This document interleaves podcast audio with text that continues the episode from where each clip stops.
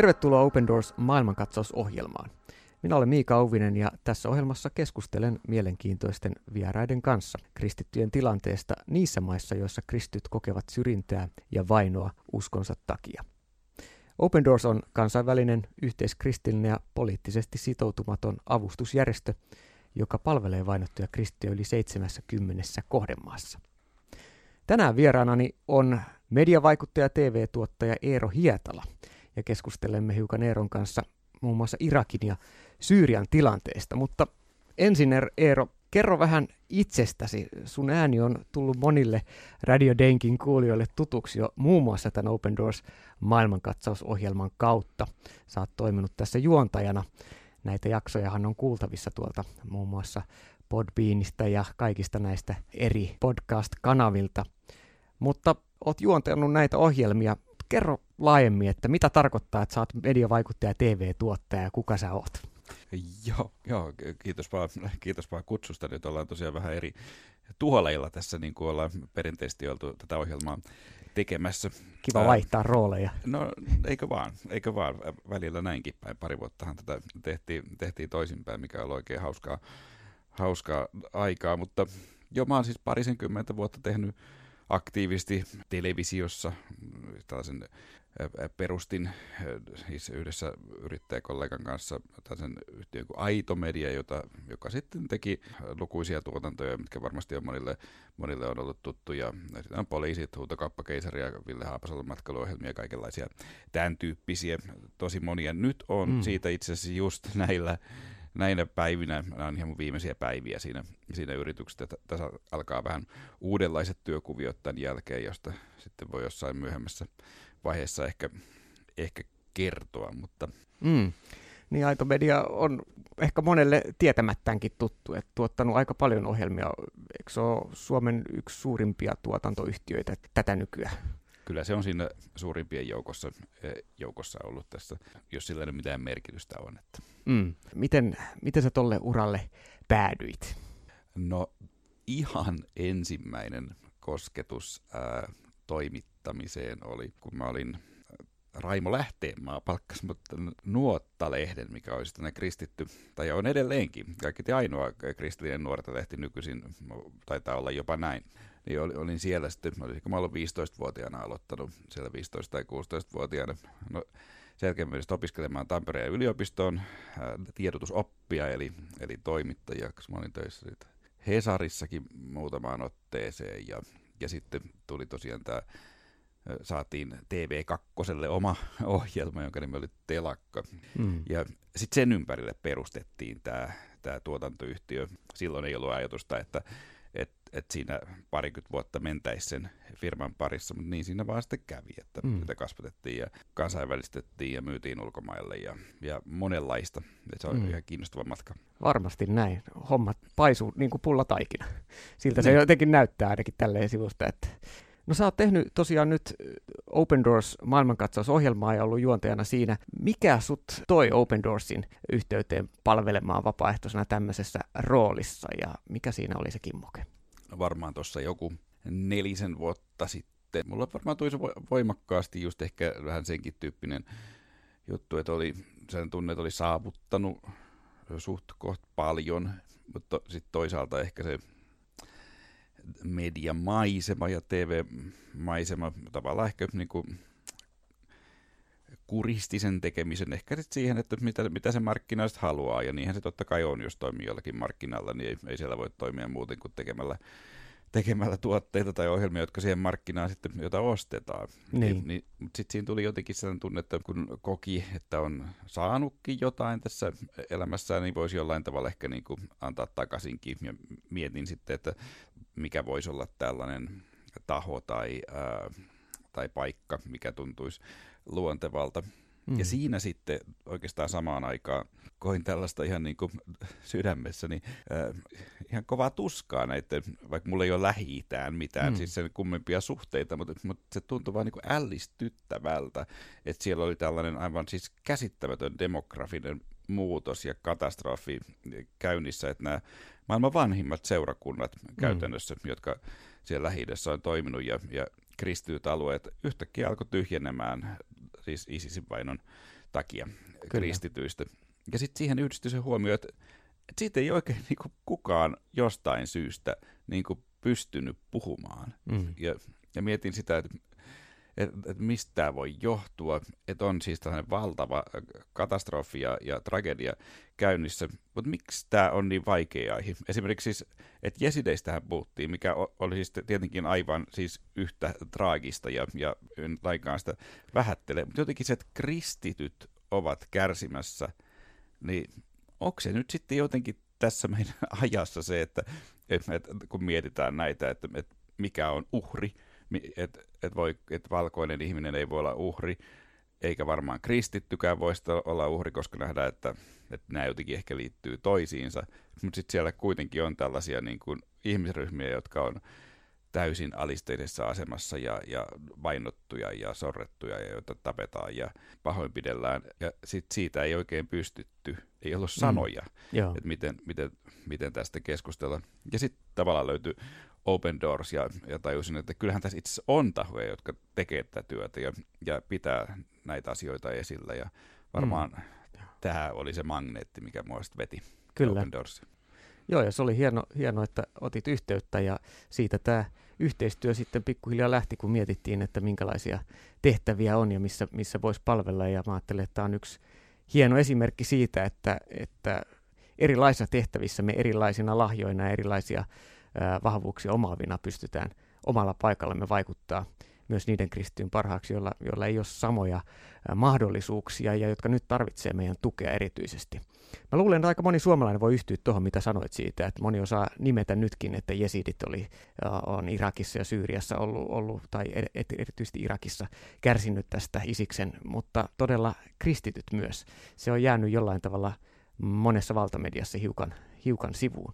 Miten itse näet tällä hetkellä tuon Irakin ja Syyrian kristittyjen tilanteen, ja onko siellä jotain sellaisia kohtaloita tai ihmisiä, jotka sulla on erityisesti jäänyt mieleen, kun sä oot aiheen äärellä ollut? Mä ehkä ottaisin vielä vähän kauempaa vauhtia, mm. siis siten, että nyt mä, olen, mähän olen tehnyt myös tällaista kirkon ihmeellisimmät tarinat podcastia, se tulee nyt kirjakin, ja kun näitä, varsinkin näitä ihan ensimmäisten tota, vuosisatojen tarinoita. Siinä on tällainen, tällainen ajatus, että me jokaiselta vuosisadalta kerrotaan yksi tarina. Ja sitten nämä ensimmäisten vuosisatojen tarinat ja se kristitty historia, niin kun sehän nyt vaan sattuu tapahtumaan hyvin pitkälti siellä lähi Ja mm. siitäkin myös niin kuin ymmärtää sen, että miten vanhaa, että, että nämä kristityt yhteisöt on ollut siellä niin kuin koko kirkon toiminnan ajan käytännössä. Kyllä. Ja, ja ovat selvinneet tänne asti. Et, ja se myös ehkä sitä historiallisuutta ikään kuin korostaa, että miten ällistyttävää se on. Että just nyt meidän silmien edessä se tapahtuu nyt ensimmäistä kertaa. Kirkko tai kristityt jout, ovat joutuneet pakoon sieltä ihan näitä synnyin, synnyin alueelta. Kyllä. Harva Suomessa tajuaa esimerkiksi, että kun puhutaan Irakista, niin puhutaan alueesta, joka vanhan testamentin aikana tunnettiin sanalla tai nimellä Niinive. Mosulin kaupunki nykyisin se on ennen tunnettu nimellä Niinive ja, ja Syyriassa samoin Damaskoksen kaduilla. Siellä on Paavali vaeltanut tiellä Damaskokseen ja se on juuri näin, että ja samaan aikaan 2014 jälkeen niin ensimmäistä kertaa kirkon kellot lakkas soimassa monessa kristillisessä kylässä tuolla alueella, jossa 2000 vuotta kristinseurakunta oli kokoontunut. Joo, se on, se on siis, siis hämmästyttävää.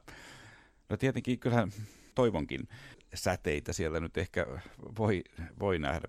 Kysyit tässä, että että onko mitkä ihmiskohtalot kohtalot koskettunut. Mm. Tässä on tässä, taitaa olla uusin Open Doors-lehti, jossa no siinähän oli tämä äiti ja, ja tytär, jonka, joka on aviomies ja pojat, ovat olleet seitsemän vuotta kateissa ja e, vielä on heilläkin pieni toivonkipinä, että jos, jos jostakin löytyisivät, mutta kyllä sekin kertoo hyvin voimakkaasti sitä, että, että miten perheet on revitty rikki ja miten, miten se kaipaus ja suru ja ahdistus, että me ei voida ajatella, että nyt kun ISIS on hyvin pitkälti kukistettu, että se tilanne olisi nyt jollain tavalla ohi, vaan että, että tämä alue tarvitsee meidän ikään kuin tukea ja, ja huomiota vielä pitkään. Mm. Et, et mun mielestä, jos nyt sattuu olemaan kristitty, niin mun mielestä kristitty ei voi ajatella niin, että että se olisi meille ihan saman tekevää, että tyhjeneekö nämä alueet kristityistä, vaikka tämä asia, tämän pitäisi olla jokaisen kristityn mielessä. Mm. Kyllä se on näin, kyllä ne on koskettavia, että tässä myös tämä sananiminen äh, irakilainen nainen äh, todella on joutunut hyvästelemään Isiksen bussikuljetuksen äh, bussin ovella aviomiehensä ja poikansa, eikä ole nähnyt heitä koskaan. Ja nämä kristityt joutu maalitauluksia kohteeksi juuri sen uskonsa takia. Isiksen hyökätessä 2014 moni perhe joutui pysyvästi jättää kotinsa. Ää, jotain kertoo se, että Irakissa vielä 2000-luvun alussa eläneestä puolesta toista miljoonasta kristitystä, niin, niin siellä on noin 200 000 enää Irakissa. Kaikki muut on, on lähteneet jonnekin muualle. Syyriassa tilanne on lähes yhtä, yhtä lohduton. Siellä 1,8 miljoonaa kristittyä oli vielä 2011, kun Syyrian sisällissota, josta tulee nyt 10 vuotta tänä vuonna sen syttymisestä, niin siellä on jäljellä 670 000 kristittyä tällä hetkellä. Nämä vanhat perinteiset kristilliset yhteisöt, jotka samalla on ollut myös yhteiskunnallisesti merkittävässä asemassa, niin ää, on ollut vaarassa hävitä. Ja oikeastaan siihen vastauksena oli tämä Open Doorsin Toivoa lähi hanke, joka on jatkunut seitsemän vuotta ja joka nyt on loppuhuipennuksessa.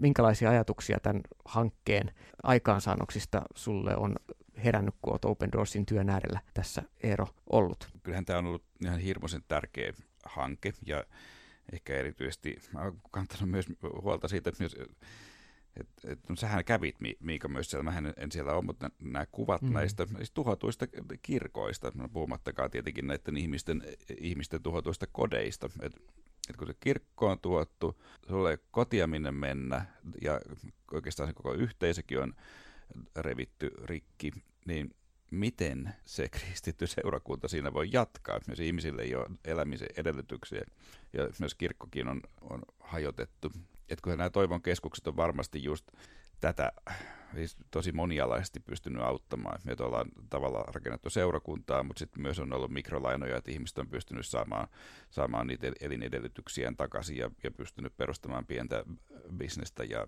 ja, ja työpajaa ja, ja, ja muuta, että on, että on edes se pohjataso saavutettu, mm. että se on mahdollista, kun jossain vaiheessa se kyllä näytti aivan siis epätoivoiselta, että miten, miten se on edes ylipäänsä mahdollista. Joo. Joo, kyllä se toivottomuus inhimillisesti, niin kyllä se pisti silmään ja jäi, jäi jotenkin mieleen tuossa matkalla, kun itsekin Irakissa kävin. Ja on ollut hieno huomata, että tämän seitsemän vuoden aikana, jossa Open Doors on näitä toivonkeskuksia muun muassa luonut paikallisten seurakuntien yhteyksiin, niin Irakin puolella 125 seurakuntaa on muuttunut tämmöiseksi toivonkeskuksiksi, jotka tarjoaa sekä hengellistä, henkistä että aineellista apua vähemmistökristityille, jotka on vainotussa asemassa. Syyrian puolella vastaavasti 130 seurakuntaa on yhteistyökumppaneina ja Open Doorsin tuella 40 seurakuntaa on varustettu sielläkin tämmöisiksi toivon keskuksissa, jotka jakaa käytännön apua. Niin Eero, me kuullaan paljon uutisia ja media on täynnä negatiivisia uutisia. Helposti voi tulla semmoinen kyynisyys, että mitä mä voin tehdä. Mitä sä haluaisit sanoa kuulijoille, jotka Lähi-idänkin viime vuosien tapahtumien äärellä miettii, että mitä esimerkiksi Open Doorsin tai muiden tahojen kautta voisi tehdä. No niin, varmaan se, että niitä toivon keskuksia on perustettu sinne lähi niin, niin kyllä meidän pitää se sama toivo nähdä täälläkin ja ihan varmasti jokaisen ihmisen kyvyillä on, on käyttöä. Et, et moni varmaan arkailee ja miettii, että et onko mulla aikaa riittävästi tehdä ja osaanko edes niin varmasti siis jokaisella ihmisellä on käyttöä ja, ja sitä vaan rohkeasti tarjoutukaa Open Doorsin työtä tukemaan, mikä se onkaan se, mikä tuntuu luontevalta, niin en mä oikein muuta osaa siinä sanoa, kun tällaiseen kehotan. No näihin sanoihin helppo yhtyä ja kiitos Eero Hietala, että oot oman osasi laittanut likoon ja tällä tavalla Open Doorsin yhteydessä palvelet ja tuet. Ja tässä tämänkertainen Open Doors maailmankatsausohjelma, jossa haasteltavana oli mediavaikuttaja Eero Hietala ja minä olen Miika Auvinen. Lisää Open Doorsin työstä vainottujen kristittyjen parissa löydät tietoa osoitteesta opendoors.fi. Ensi viikolla jatketaan vielä juttua Eero Hietalan kanssa vainottuihin kristittyihin liittyen. Kiitos tästä kerrasta. Hei hei!